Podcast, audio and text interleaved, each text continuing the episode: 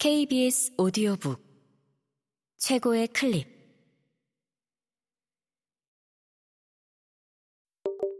KBS 오디오북.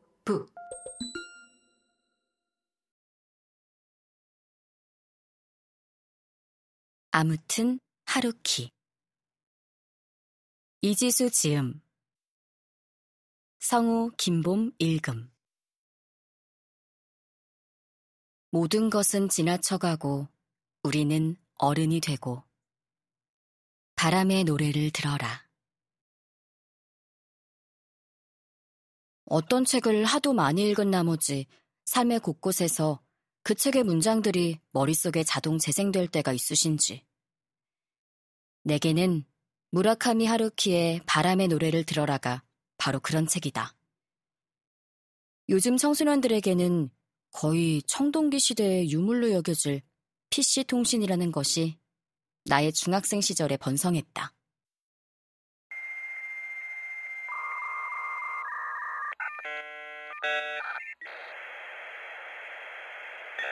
번쩍이는 비닐 옷을 입고 아, 니가 니가 니가 뭔데? 를 외치던 다섯 전사에게 심장을 폭격당한 나는 그 길로 나우누리의 H.O.T 팬클럽에 가입했고 그곳의 대학생 회원들과 친해지게 되었다.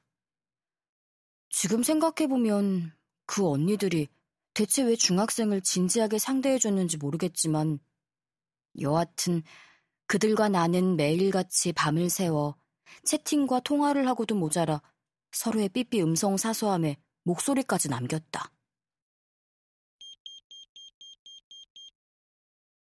H.O.T 팬클럽 회원들이라고 해서 장우혁의 브레이크 댄스가 얼마나 멋있는지, 문희준의 머릿결이 얼마나 좋은지에 대해서만 24시간 떠드는 것은 아니었다. 심야의 대화는 종종 세상 만사에 대한 심도 깊은 토론으로 이어졌고, 그들은 하루키의 데뷔작은 류의 요즘 글은 바나나의 문체는 운운하며 지성인다운 면모를 뽐냈다. 하루키라는 것은 팬픽 작가의 필명인가? 류란 류시성을 가진 작가인가? 바나나는 먹는 게 아닌가? 그들의 정체가 무라카미 하루키, 무라카미 류, 요시모토 바나나라는 일본 소설가였다는 사실은 대화의 맥락을 통해 간신히 깨달았다. 처음에는 두 무라카미가 형제나 부자지간인 줄 알았다. 내가 나고 자란 마사는 당시만 해도 중학교에서 고등학교로 진학하려면 연합고사라는 입시를 치러야 하는 지역이었다. 선생님들의 관리 대상은 애매하게 커트라인에 걸릴 듯한 학생이었고, 그런 친구들은 성적 관리라는 명목 아래 사소한 이유로 번번이 두들겨 맞았다. 몽둥이로 때리는 선생은 양반이었다. 주먹과 구둣발을 휘두르는 것은 물론이고 두꺼운 영안 사전책 등으로 얼굴을 찍어버리는 일도 예사였다. 속옷이 비친다는 이유로 브레지어 끈을 팽팽하게 잡아당겼다가 확 놓는 선생도 있었다. 나는 아주 심한 체벌은 당하지 않았다. 하지만 맞는 당사자가 아니라고 해서 그 상황이 괜찮았던 것은 아니다. 현실은 지긋지긋했고 자주 비관적인 생각이 들었다. 그 반동으로 PC통신이라는 가상세계에 나날이 빠져들었고 매일 새벽 서너 시까지 대화방에 머물렀던 탓에 학교에서는 주로 정신없이 잠만 잤다. 내게는 무언가를 이루겠다는 야망이나 꿈이 딱히 없었다. 그저 여기가 아닌 어딘가로 얼른 가버리고 싶었을 뿐이다.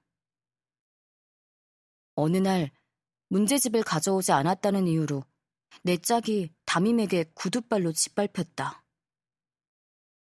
그 아이의 하얀 세일러복에 남은 선명한 신발 자국을 본 그날. 나는 집으로 돌아와 아빠의 담뱃갑에서 담배 한 개비와 라이터를 몰래 훔쳐 뒷산으로 올라갔다.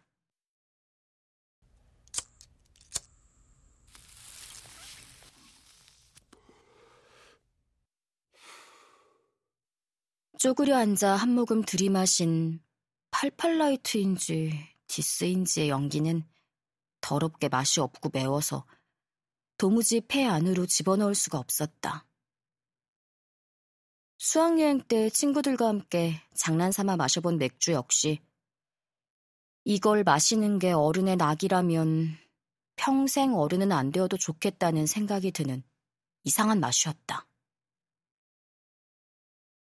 그렇게 나는 중학생의 현실 도피에 유용한 도구는 술이나 담배보다 하루키의 소설이라고 생각하게 되었다. 언니들의 대화를 주워 듣고 시립 도서관에서 그의 데뷔작을 빌려와 읽은 뒤 줄거리를 요약하기도 불가능한 그 맥락 없는 소설에 단단히 사로잡히고 말았으니까. 15살 중학생을 매료시킨 것은 줄거리가 아니라 스타일이었다. 따분하다는 이유로 25m 풀장을 가득 채울 분량의 맥주를 마시고 함께 잤던 여자들에 대해 담백하게 말하고 그러면서 때때로 철학적인 대사도 빼놓지 않고 읊조리는 바람의 노래를 들어라의 주인공은 당시의 나에게 쿨한 대학생 그 자체로 보였다. 눈을 감으면 언제 어디서나 고배에 미지근한 바닷바람이 불어오는 듯한 기분을 안겨주는 소설이었다. 청춘의 한복판에 서보기도 전에 청춘을 한바탕 겪은 듯한 느낌을 맛보여주는 소설이었다. 그 습하고 나른한 떠올리면 조금은 슬퍼지는 세계를 나는 사랑했다. 겪어본 적도 없으면서 자신의 과거처럼 그리워했다. 그렇게 나는 이 책과 함께 10대의 한 시기를 통과했다.